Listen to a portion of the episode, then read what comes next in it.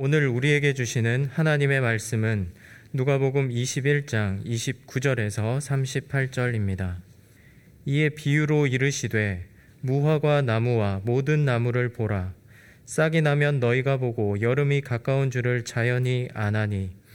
이와 같이 너희가 이런 일이 일어나는 것을 보거든 하나님의 나라가 가까이 온 줄을 알라.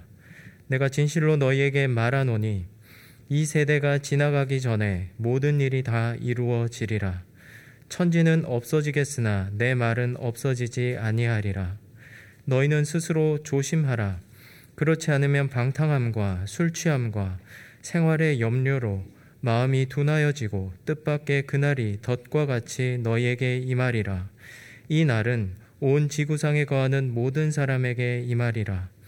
이러므로 너희는 장차 올 이 모든 일을 능히 피하고 인자 앞에 서도록 항상 기도하며 깨어 있으라 하시니라. 예수께서 낮에는 성전에서 가르치시고 밤에는 나가 감라원이라 하는 산에서 쉬시니 모든 백성이 그 말씀을 들으려고 이른 아침에 성전에 나아가더라. 아멘. 먼저 한 가지 알려드리겠습니다. 다음 주일 교회 소식 시간에도 다시 알려드리겠지만 저는 7월부터 10월까지 4개월간 안식월을 갖습니다. 목회자에게 교회 생각과 교인 생각은 항상 마음의 한 가운데를 차지합니다. 그렇다고 교회와 교인이 저절로 성장하고 성숙하는 것은 아닙니다. 목회자가 성장하고 성숙해야 교회와 교인도 성장하고 성숙할 것입니다. 목회자에게 안식월은 어, 성장과 성숙을 위한 시간과도 같습니다. 제 안식월 동안 주일 설교는 세 분의 공동 담임이 돌아가면서 맡도록 하겠습니다. 처음은 세 분이 차례로 한 번씩 하고 그 다음부터는 이영남 목사님과 김광옥 목사님이 두 번씩 하고 김영주 목사님은 한번 하도록 하겠습니다. 김영주 목사님의 체력이 아직 완전히 올라오지 못해서입니다. 그리고 2학기 구역장 성경 공부, 즉 수요 성경 공부는 전임 교역자 11분이 한 주씩 교회 표어인 영과 진리로라는 주제에 맞추어서 담당하도록 하겠습니다. 제가 더 성장하고 성숙해져서 돌아올 수 있도록 위해서 기도해 주십시오. 어, 이달 초에 신문에서 이런 기사를 읽었습니다. 인도 북부 우타르 프라데시 주의 한 마을에서 5월 말에 결혼식이 있었습니다. 그런데 신랑과 신부가 전통 화환을 교환하는 예식을 진행하고 있을 때 신부가 갑자기 심장마비로 쓰러졌습니다. 신랑을 비롯한 양쪽 집안 사람들과 하객들이 얼마나 놀랐겠습니까? 곧장 그 마을에 의사가 왔지만 신부는 결국 숨을 거두고 말았습니다. 그런데 그 다음이 더 충격적이었습니다. 양쪽 집안 사람들은 죽은 신부의 여동생을 새 신부로 세워 결혼식을 계속 진행하기로 결정했습니다. 새 결혼식이 진행되는 동안 죽은 신부의 시신은 한쪽 방에 치워놓고 있었습니다. 신부 쪽 가족들은 신랑 집으로부터 받은 결혼 지참금을 포기할 수 없었고 신랑 쪽 가족들은 아들이 결혼하고 신부도 없이 혼자 돌아왔다는 말을 듣는 것을 피하고 싶었기 때문이었습니다. 결혼식을 마친 뒤에야 죽은 신부의 장례가 치러졌습니다. 죽은 신부의 남편은 신부의 삼촌은 우리에게는 너무 힘든 결정이었습니다. 슬픔과 행복, 이렇게 엇갈린 감정을 동시에 경험해 본 적이 없었습니다라고 인터뷰했습니다. 그런데 저는 그것이 무슨 행복인지 모르겠습니다. 특히 언니 대신 결혼한 여동생이 정말 가엾습니다. 또 지난 9일 오후 4시경 광주 광역시의 재개발 구역에 있는 5층 건물을 철거하다가 그 건물이 도로로 무너져 시내버스를 덮치는 바람에 9명이 목숨을 잃고 10여 명이 다치는 사고가 있었습니다. 시내버스가 정류장에 잠시 정차한 사이에 순식간에 건물 더미가 버스를 덮쳤습니다. 또 그제 이런 기사도 보았습니다. 2019년 11월에 한 30대 남성이 제주에서 술을 마신 상태로 오픈카를 운전하다 사고를 일으키는 바람에 옆에 탄 여자친구를 숨지게 했는데 검찰은 그 남성에게 살인 혐의를 적용했다는 기사였습니다. 하지만 그 남성은 자신이 블랙아웃 상태였기 때문에 운전한 기억조차 없기에 고의로 살인했다는 것은 말이 되지 않는다고 주장했습니다. 그 남성은 제한 속도가 50km인 일반 도로에서 불과 11초 만에 시속 103km까지 급가속을 했고 경운기와 연석, 연석은 차도와 인도를 사이에 경계가 되는 돌입니다. 그 연석을 들이받는 사고를 냈습니다. 그 사고 충격으로 여자친구는 차량 밖으로 튕겨나가 크게 다쳤고 9개월 만에 목숨을 잃었습니다. 목숨을 잃은 사람들에 관한 이 세 기사는 전부 이달에 신문에 난 것들입니다. 그리고 그 사고들의 공통점은 모두 졸지에 목숨을 잃었다는 것입니다. 그들 중에 그 누구도 그날 그 시각에 목숨을 잃을 것이라고 예상한 사람은 아무도 없었습니다. 세상에 그 누가 자신의 결혼 일과 자신의 장래 일을 같은 날로 삼고 싶어 하겠습니까? 또한 철거 중인 5층짜리 건물이 자신이 타고 있는 시내버스를 덮칠 것이라고 생각한 사람은 아무도 없었을 것입니다. 또한 그날 버스를 타고 가는 날이 자신의 인생에 마침표를 찍게 될 것이라고 그 누가 예상했겠습니까? 그들은 불과 사고 몇 분 전, 또 몇 초 전까지만 해도 머릿속에 여러 가지 생각으로 가득했을 것입니다. 그리고 음주 운전은 정말 위험한 일이고 결코 해서는 안 될 일입니다. 하지만 자기 남자친구가 운전하는 자동차에서 자신이 사고로 밖으로 튕겨 나갈 것이라고 조금도 생각하지 않았을 것입니다. 이 세 사고의 또 다른 공통점은 모두 졸지에 당한 일 같지만 실상은 징후, 사인이 다 있었다는 것입니다. 신문이 그 내용을 전하지 않지만 자신의 결혼식장에서 심장마비로 목숨을 잃은 신부는 그 전, 전에 크고 작은 증상들, 가슴 통증이나 호흡 곤란, 가슴 두근거림, 어지럼증, 무기력함, 피곤함 등이 나타났을 것입니다. 만약 그때라도 결혼식을 미루고 충분히 치료를 받았더라면 그렇게 황망하게 가는 일은 없었을 것입니다. 결혼식을 연기하는 일이 쉬운 일은 아닙니다. 그러나 목숨보다는 중요하지 않습니다.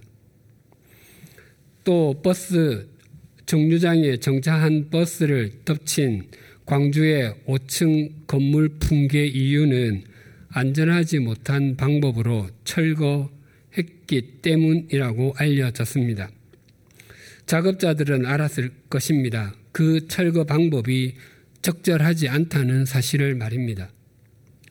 그러나 그들이 최고 결정권자가 아니기 때문에 자신들이 할 수 있는 한 최대한 안전하게 해 보려고 작업했을 것입니다. 또 작업자들이 미리 피했다고 하는 것은 그 전에 건물이 의도하지 않았던 방향으로 붕괴 조짐을 보였음을 의미합니다.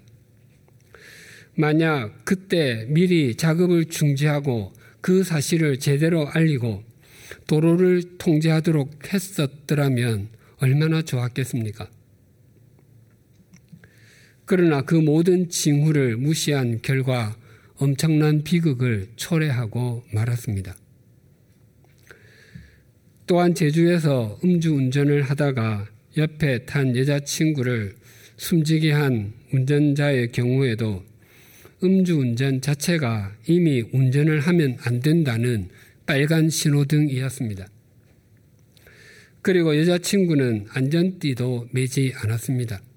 그 사실을 운전자도 알고 있었습니다. 또한 서로 싸워 감정이 격해져 있었고 급 가속과 감속을 반복하여 자동차를 험하게 몰았습니다. 게다가 그 자동차는 오픈카의 형태로 차량 지붕이 열린 상태였습니다. 이 모든 것은 옆에 타고 있는 사람이 밖으로 튕겨나갈 수밖에 없는 아주 강력한 징후들이었습니다. 우리의 인생에도 이처럼 극단적인 경우는 아니라 할지라도 졸지에 겪게 되는 일처럼 보여도 실상은 거의 대부분 여러 번의 징후가 있습니다. 그런 조짐을 보일 때 바르게 대처하는 사람이 슬기로운 인생을 살고 슬기로운 믿음 생활을 합니다. 예수님께서는 오늘 본문에서 바로 그것에 대해서 말씀하셨습니다. 십자가를 앞두고 예루살렘으로 올라오신 예수님께서는 불과 한 세대 후에 일어날 예루살렘의 멸망과 예루살렘 성전의 무너짐을 내다보시며 그것을 세상의 종말과 연관지어 말씀하셨습니다. 그런데 세상의 종말은 주님께서 이 땅에 다시 오실 때에 맞이하게 되는 것이기도 하지만 우리가 이 땅에서 마지막 숨을 내어 쉬고 다시 들이쉬지 못하는 순간이 우리 개인이 맞이하게 되는 세상의 종말입니다. 우리는 우리가 맞이하게 될 그 마지막 종말의 때를 아는 사람은 아무도 없습니다. 그 장소를 아는 사람도 아무도 없습니다. 물론 그 형태를 아는 사람도 아무도 없습니다. 그러나 한 가지 분명한 사실은 모든 사람이 그 때를 맞이하게 된다는 것입니다. 그 날을 맞이하는 바른 자세가 무엇인지 오늘 본문이 잘 일러주고 있습니다. 오늘 본문 29절에서 31절이 이렇게 증가합니다. 이에 비유로 이르시되 무화과 나무와 모든 나무를 보라 싹이 나면 너희가 보고 여름이 가까운 줄을 자연히 아나니 이와 같이 너희가 이런 일이 일어나는 것을 보거든 하나님의 나라가 가까이 온 줄을 알라. 지중해와 접한 이스라엘에서는 6월절이 있는 4월부터 초막절이 있는 10월까지 무화과 나무는 다섯 번 열매를 맺는다고 합니다. 이스라엘은 4월부터 10월까지가 건기이고 11월부터 이듬해 3월까지가 우기입니다. 무화과 나무는 앙상한 가지의 상태로 우기인 겨울을 보낸 후 6월절이 다가오면 첫 열매를 맺게 되는데 그것을 히브리어로 파게라고 하고 그 이후부터 순차적으로 열리는 무화과를 테에나라고 부릅니다. 파게는 지난해에 난 가지에 열리는 것으로 과즙이 부족하고 당도가 덜 했습니다. 하지만 당시에 양식이 부족한 가난한 사람들에게는 아주 귀한 먹거리였습니다. 그 이후부터 태에나는 쉬지 않고 계속 열립니다. 열매는 익으면 바로바로 바로 따주어야 했고 딴 열매는 인에 무르고 상했습니다. 그래서 그것을 납작하게 눌러서 말리곤 했는데 그 말린 것들을 모은 것을 성경에서는 무화과 뭉치라고 부릅니다. 이 말린 무화과는 당시 사람들의 대표적인 음식이었던 것은 말할 필요도 없고 소화제나 치료제로 쓰이기도 했습니다. 무화과는 이스라엘의 사계절을 정확하게 알려주는 나무였습니다. 겨울에 무화과 나무는 앙상한 가지로 있다가 여름이 다가오면 가지가 연해져서 작은 잎을 내고 첫 열매인 파게를 맺습니다. 그때가 3, 4월이기에 우리의 봄에 해당합니다. 5월부터 10월까지 두 번째 열매인 테에나가 네 차례 정도 반복해서 맺습니다. 이때가 여름입니다. 예수님께서는 무화과 나무를 보면 여름이 가까운 줄을 자연히 안다고 말씀하셨습니다. 그리고 이런 일들이 일어나는 것을 보거든 하나님의 나라가 가까이 온 것을 알라고 말씀하셨습니다. 우리나라 사람들은 여름 하면 연상하는 것이 시원한 먹거리나 강이나 바다와 같은 물 또는 선풍기나 에어컨 등을 떠올릴 것입니다. 하지만 이스라엘의 유대인들은 종말을 떠올렸습니다. 히브리어로 여름과 종말은 그 어원이 같기 때문입니다. 우리에게 계절의 순서는 봄, 여름, 가을, 겨울의 순이지만 유대인들에게는 가을, 겨울, 봄, 여름의 순이었습니다. 그래서 유대인들에게 여름이 가깝다는 말은 곧 종말이 가깝다는 말로 들렸던 것입니다. 이와 같이 무화과 나무의 잎이 계절의 변화를 알려주는 것처럼 인생에 크고 작은 일들이 일어나는 것을 보거든 그 일들을 무화과 나무 잎처럼 여겨서 세상의 마지막과 자신의 마지막을 인식하는 인생을 살라고 주님께서 말씀하시는 것입니다. 그런데 이 비유가 마태복음과 마가복음에도 나오는데 거기에는 무화과 나무의 비유를 배우라라고 되어 있습니다. 그래서 이 비유를 무화과 나무 비유라고 부릅니다. 그런데 누가는 이에 비유로 이르시되 무화과 나무와 모든 나무를 보라라며 무화과 나무와 함께 모든 나무를 덧붙이고 있습니다. 무화과 나무의 잎이 여름이 온 것을 잘 나타내 주는 것은 틀림없지만 그렇다고 그 여름에 무화과 나무 잎만 무성해지는 것은 결코 아닙니다. 모든 나무가 다 봄이면 새잎이 나기 시작해서 여름이면 무성해집니다. 누가는 왜 모든 나무를 덧붙였을까요?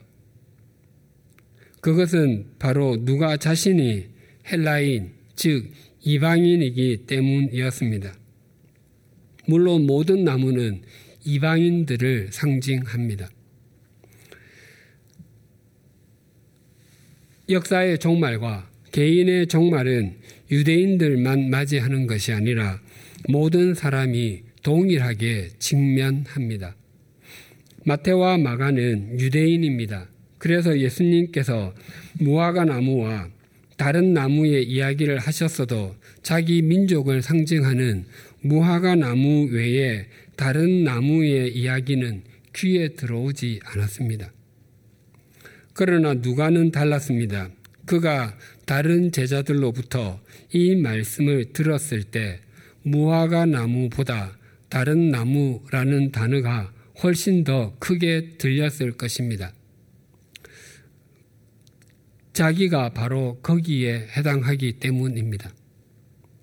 누가의 이 시각이 우리에게 감동이 되는 것은 우리 각자 각자가 바로 모든 나무이기에 해당하기 때문입니다. 그래서 이, 예수님의 말씀이 유대인들에게만 하신 것이 아니라 바로 우리에게 하시는 말씀이요. 우리가 적용해야 하는 말씀인 것을 다시 한 번 더 새기게 됩니다. 누가가 이방인이 아니었던들 모든 나무는 복음서에 기록되지 않았을 것입니다. 그래서 우리가 남들이 겪지 않은 것을 겪게 되었을 때 그것은 또 다른 사람을 세워주는 통로가 될 수 있습니다.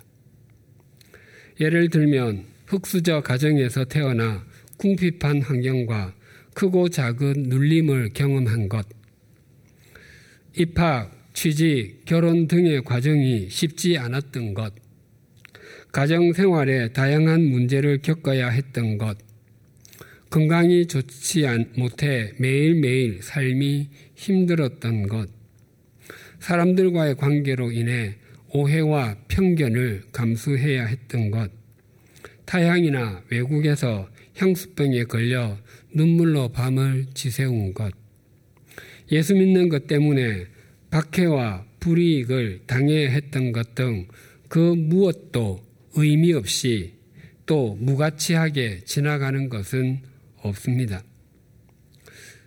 그러한 것들이 모두 우리 자신을 주님께 메어주는 언약의 밧줄이 되어 줄 뿐만 아니라 인생의 깊은 수령, 수렁에서 헤매이는 사람들, 어떻게 살아야 할지 모르는 사람들을 건져내 주는 생명의 밧줄 역할을 합니다. 우리가 주님을 목적으로 삼으면 주님께서 우리를 그렇게 만들어 주십니다. 종말에 관해 말씀하시던 예수님께서 다시 예루살렘의 멸망에 대해서 말씀하셨습니다. 32절과 33절이 이렇게 증가합니다. 내가 진실로 너희에게 말하노니 이 세대가 지나가기 전에 모든 일이 다 이루어지리라 천지는 없어지겠으나 내 말은 없어지지 아니하리라. 사람들은 세상의 종말보다도 예루살렘의 멸망이 멸망에 관심이 더 많았습니다. 그것을 아신 예수님께서 다시 사람들의 관심사로 돌아가신 것입니다. 예수님께서는 30여 년 후에 있을 예루살렘의 멸망을 염두에 두시며 다시 진지하게 사람들에게 말씀하셨습니다. 한두 세대가 한 세대가 지나가기 전에 반드시 내가 한 말 그대로 될 터이니 잘 새겨 두십시오. 라는 의미입니다. 예루살렘의 멸망이나 세상의 종말만이 우리만이 아니라 우리 각자의 종말도 있습니다. 그 후에는 우리는 모두 하나님 앞에 서게 될 것입니다. 우리가 그 말씀을 믿을 수도 있고 믿지 않을 수도 있습니다. 그것은 우리의 자유입니다. 그러나 그 책임도 고스란히 우리의 몫입니다.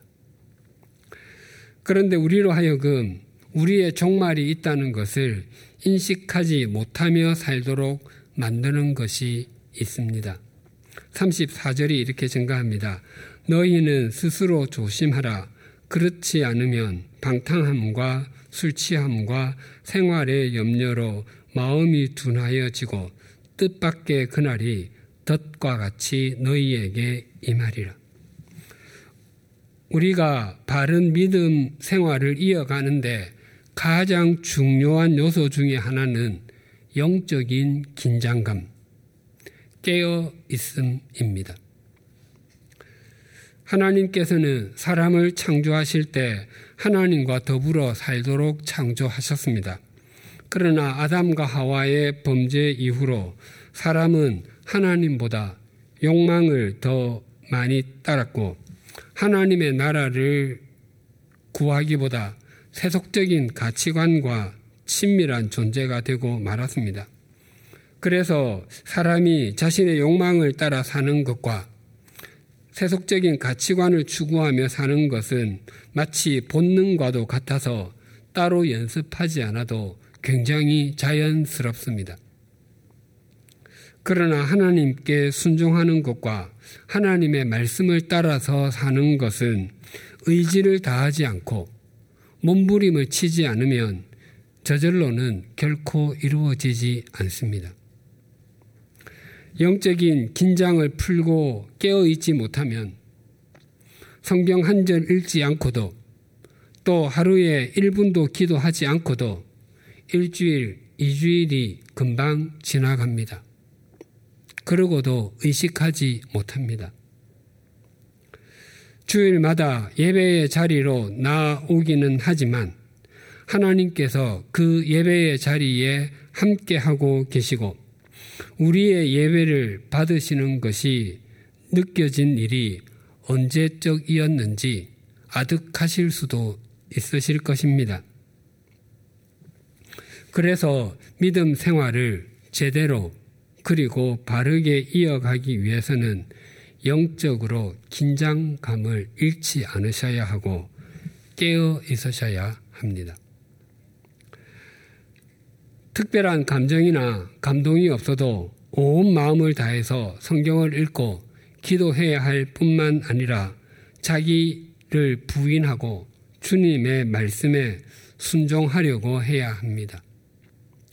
또한 주일에 예배의 자리로 향할 때도 주님, 오늘 제가 들어야 할 말씀을 들려주십시오. 제가 회개하고 끊어야 할 죄가 무엇인지, 제가 붙들어야 할 약속이 무엇인지 말씀해 주십시오. 그래서 제가 의미 없는 종교 생활 하지 않고 주님을 목적 삼는 믿음 생활 하게 해 주십시오라고 기도하시면서 나오셔야 합니다. 그래서 예수님께서는 너희는 스스로 조심하라 라고 말씀하셨습니다. 그리고 또 예수님께서는 우리로 하여금 우리의 인생 마지막을 집중하지 못하게 하는 것 세 가지를 말씀하셨습니다. 첫째는 방탕함입니다. 방탕함은 단지 윤리적으로 또 도덕적으로 낮은 생활을 의미하는 것이 아닙니다. 성경에서 말하는 방탕은 낭비하고 허비하는 것입니다.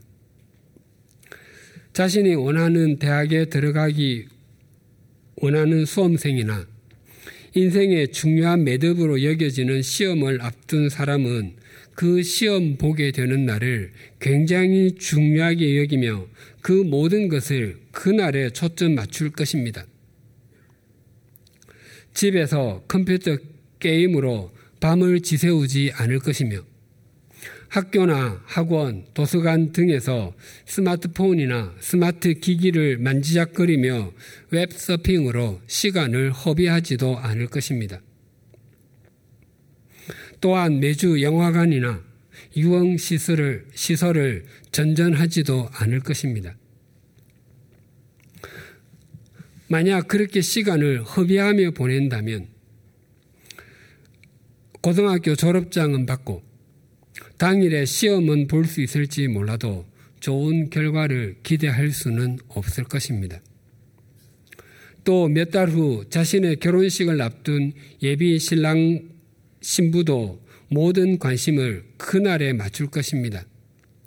만약 예복과 웨딩 드레스를 미리 맞추어 놓았다면 식단 조절과 운동 등을 통해서 그 옷에 최대한 자신을 맞추려고 할 것입니다.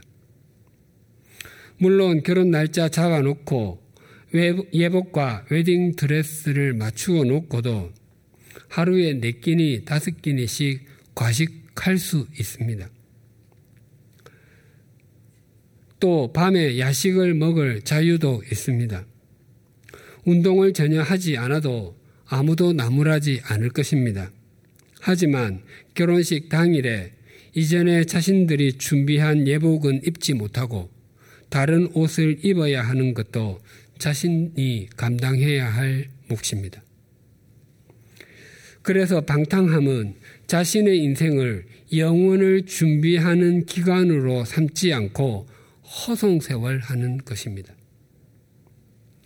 둘째는 술 취함입니다. 처음엔 사람이 술을 먹고 그 다음엔 술이 술을 먹고 나중에는 술이 사람을 먹는다라는 말이 있습니다. 그래서 술 취함이라고 하는 것은 술이 사람을 먹은 상태를 의미하는 것입니다. 즉, 술의 지배를 받아서 본래의 이성을 상실하는 것이 술 취함입니다. 술에 취하게 되면 나타나는 대표적인 모습 중의 하나가 바르게 걷지 못하고 비틀거리는 것입니다. 그래서 우리가 세속적인 가치관이라는 술에 취하게 되면 하나님을 목적 삼지 못하고 자신의 바른 마지막을 향해 바르게 걸어가지 못하도록 만듭니다. 알코올 없이 못 사는 사람들에게는 문자 그대로 술이 그를 취하게 만듭니다. 어떤 사람은 권력이나 명예에 취해서 이 세상에서의 삶이 전부인 줄 알며 또 어떤 사람은 물질에 취해 있습니다. 그것만이 아닙니다. 자신의 인생을 엉뚱한 길로 가게 만드는 대부분의 중독이 역시 술 취함입니다. 각종 약물 중독, 도박 중독, 쇼핑 중독, 미디어 중독 등등은 사람들에게 자신의 종말을 제대로 준비하지 못하게 만듭니다. 셋째는 생활의 염려입니다. 많은 사람에게 일상의 관심사는 세상에서 어떻게 남들보다 더욱 더 바르게, 더욱 더 신실하게 살까라기보다 어떻게 다른 사람들보다 더 많이 가지고 더 높은 자리에 앉아서 더 많이 누리고 살까 일 때가 많습니다. 그래서 무엇을 사더라도 자신의 형편이나 필요함보다는 다른 사람의 이목이 더 크게 작용할 때가 참 많습니다. 그래서 무엇이 필요해서가 아니라 이 정도는 사야지 또 누가 샀기 때문에인 경우가 적지 않습니다. 우리가 지금보다 더 나은 삶, 더 편안한 삶, 더 섬기는 삶을 살기 위해서 열심히 경제 활동하여 버는 것은 아무 문제가 없습니다.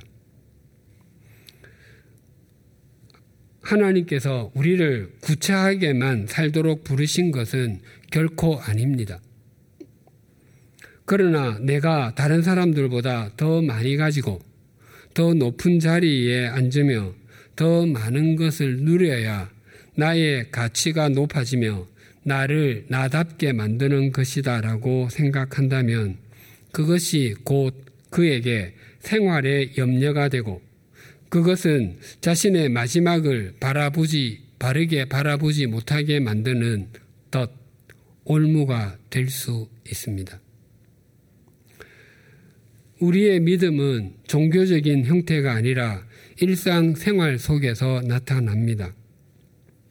그리스도인과 그리스도인이 아닌 사람의 삶은 겉으로는 크게 다르지 않습니다. 모두 학교와 직장에 가고 가정 생활하고 사람들을 만납니다. 그러나 가진 가치관은 다릅니다. 아니, 달라야 합니다. 세상 사람들이 결코 갖지 않은 것을 우리는 꼭 가져야 하는데 그것이 바로 자기 부인입니다. 세상 사람들은 자기 과시, 자기 포장을 목적으로 삼는다면 그리스도인은 자기 부인을 목적 삼습니다. 또 세상 사람들은 나무의 윗가지가 되는 것을 목표로 삼는다면 그리스도인은 밑가지의 삶을 기쁨으로 삼는 사람입니다. 만약 우리가 자기 부인이 아니라 자기 포장으로 밑가지가 아니라 윗가지가 되는 것을 목적으로 삼고 있다면 우리는 이미 생활의 염려에 눌려 우리의 마지막을 바르게 바라보지 못하고 있는 것일 것입니다.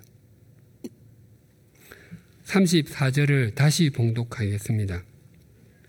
너희는 스스로 조심하라. 그렇지 않으면 방탕함과 술 취함과 생활의 염려로 마음이 둔하여지고 뜻밖의 그날이 덫과 같이 너희에게 임하리라. 예수님께서는 우리가 방탕함, 술 취함, 생활의 염려를 조심해야 한다, 해야 하는 이유를 그것들이 우리의 마음을 둔하게 하기 때문이라고 하십니다. 우리말 둔하다는 깨우침이 늦고 재주가 무디다. 동작이 느리고 굼뜨다. 감각이나 느낌이 예리하지 못하다의 뜻입니다. 그래서 그 예로 머리가 둔하다, 행동이 둔하다, 신경이 둔하다 등이 있습니다. 그래서 본문에 마음이 둔하여 지다의 뜻이 방탕함, 술 취함, 생활의 염려로 무감각해지다의 느낌이 들게 합니다. 그러나 본문의 마음이 둔하여지다의 문자적인 뜻은 마음, 즉 심장이 짓눌리다입니다. 즉 마음이 둔하여지다는 방탕함, 술 취함, 생활의 염려로 염려가 우리로 하여금 영혼을 생각하지 못하도록 계속 짓누른다는 의미입니다. 혹시 주무시다가 가위 눌려 보신 적 있으십니까? 마치 세속적인 가치관들이 우리의 우리를 가위 누른다는 것입니다. 세속적인 가치관이 우리를 짓누르면 우리가 이기기가 쉽지 않습니다. 그것이 작아 보여도 이기기가 쉽지 않습니다.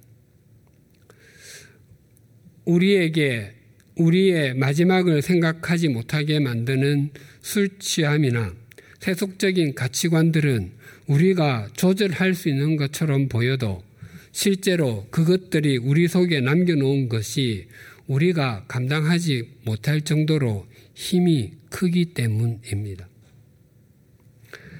사람을 가장 많이 죽이는 동물의 순위를 매기면 10위가 악어인데 매년 악어의 공격 때문에 1000명 정도가 목숨을 잃는다고 합니다. 그리고 9위부터 5위까지는 주로 충 종류들입니다.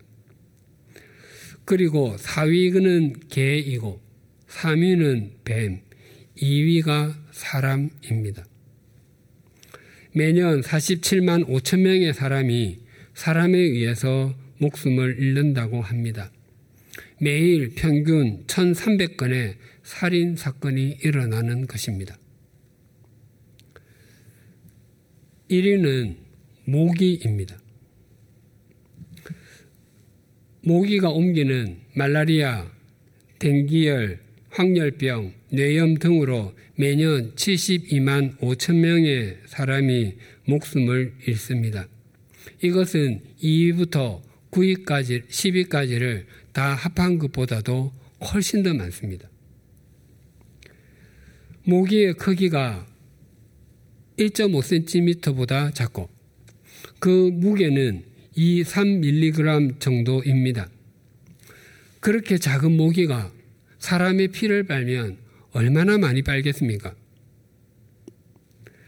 극소량일 것입니다. 그러나 문제는 모기가 우리의 피를 먹는 양이 아니라 사람의 피를 빨면서 우리 몸에 남겨놓는 바이러스 때문입니다. 모기가 남긴 그 바이러스 때문에 매일 평균 2천명의 사람이 목숨을 잃습니다. 방탕함, 술 취함, 생활의 염려와 같은 세속적인 가치관의 바이러스는 우리에게 치명적인 것을 남겨두어 우리로 하여금 마음이 짓눌리게 만듭니다.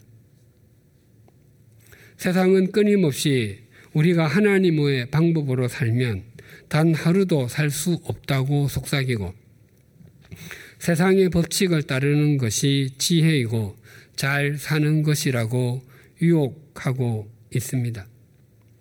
그렇게 해서 우리로 하여금 진리에 대해 영혼에 대해 아무것도 생각하지 못하도록 우리를 우리의 마음을 짓누르고 있습니다.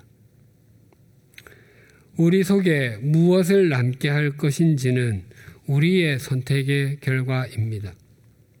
방탕함, 술 취함, 생활에 염려를 남겨놓을 수도 있고, 날마다 영과 진리로 예배하는 삶을 살아 영적인 유산을 남겨놓을 수도 있습니다.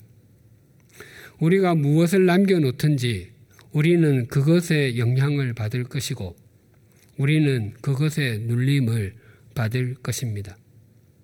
너희는 스스로 조심하라. 그렇지 않으면 방탕함과 술 취함과 생활의 염려로 마음이 둔하여지고 뜻밖의 그날이 덫과 같이 너희에게 임하리라. 기도드리시겠습니다. 하나님 아버지, 눈이 내리면 겨울이 온 줄 알고 새싹이 돋으면 봄이 온 것을 인식합니다. 또한 여름이 지나면 가을이 올 것을 의심하는 사람은 아무도 없습니다. 우리의 인생에 일어나는 일들과 한 살 한 살 나이를 먹어가면서 우리의 인생이 어떠해야 하는지, 우리의 마지막을 어떻게 준비해야 하는지 생각하는 지혜로운 하나님의 자녀가 되게 하여 주시옵소서. 하나님께서 우리의 인생에 이런 모습, 저런 모습으로 징후를 보내 주실 때 그것을 무시하다가 낭패를 당하지 않게 하시고 그 징후를 인식하지도 못하는 어리석음에 이르지 않도록 붙들어 주시옵소서. 우리의 삶을 돌아보건대 방탕함과 술 취함, 생활의 염려에 짓눌릴 때가 적지 않음을 자인하지 않을 수 없습니다. 진리를 살며 영혼의 초점을 맞추고 살겠다고 생각은 하지만 우리도 모르는 사이에 세속적인 가치관에 짓눌려 있는 것을 발견하곤 합니다. 그렇기 때문에 더욱 조심하여 살게 하시고 영적인 긴장감으로 깨어 있게 하여 주시옵소서.